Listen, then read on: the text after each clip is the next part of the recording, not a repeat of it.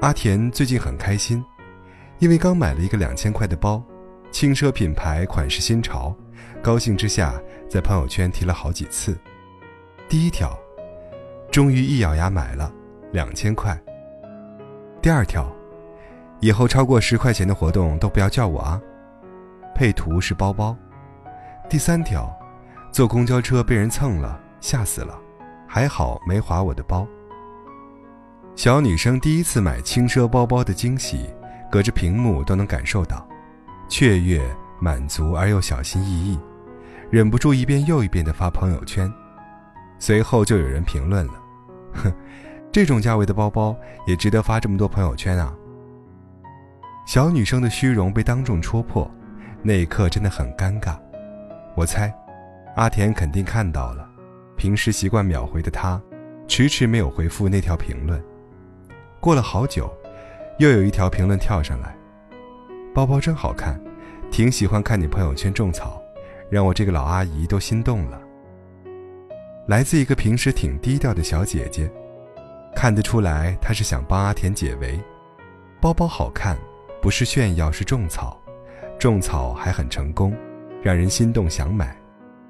简短的一个句子，面面俱到，让我不禁感叹：怪不得圈子里。人人佩服这个小姐姐的为人。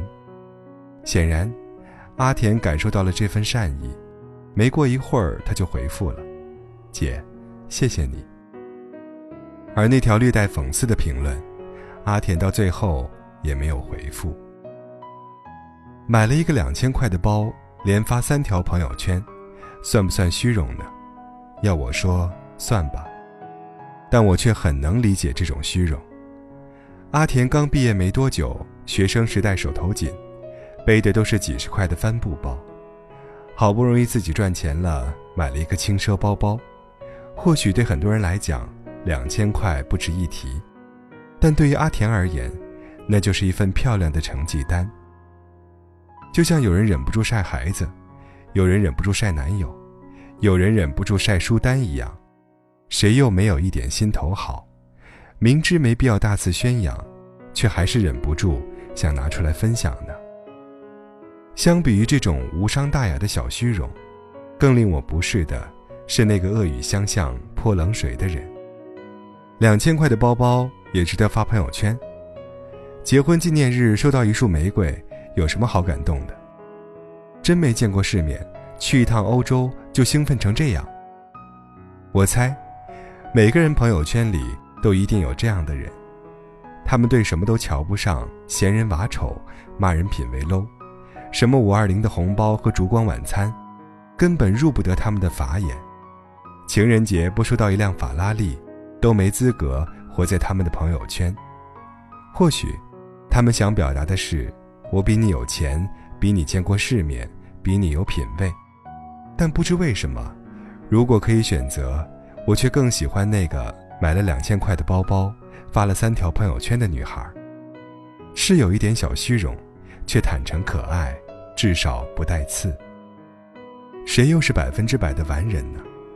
越长大越发现，人人骨子里都藏着几分劣性，人人虚荣，人人贪小便宜，人人喜欢避重就轻，人人会撒几句无伤大雅的谎。所谓有阅历和见过世面。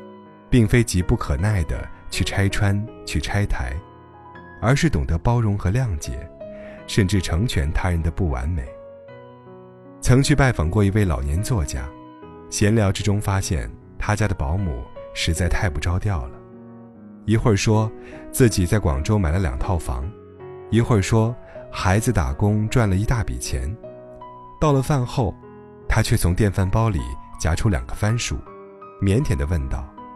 煮多了吃不完，我能拿回去给孩子吃吗？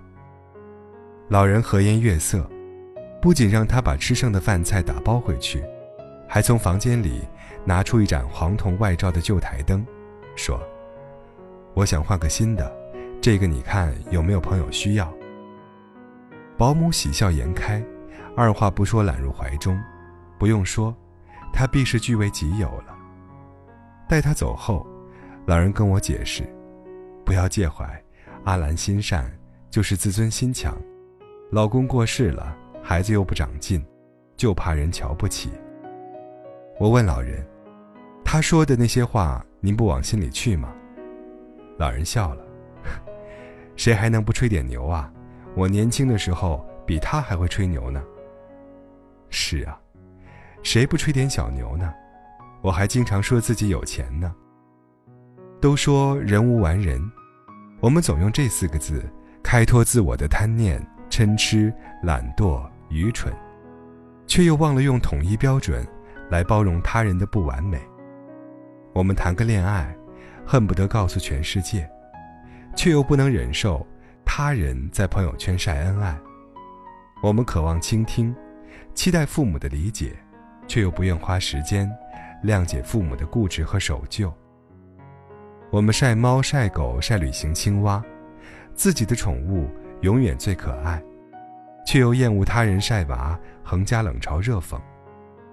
小时候读《红楼梦》，总觉得薛宝钗最虚伪。她在亭子外头听到丫鬟的私情，非但不斥责拆穿，反倒佯装捉迷藏，一溜烟跑开了。周瑞家的来送宫花。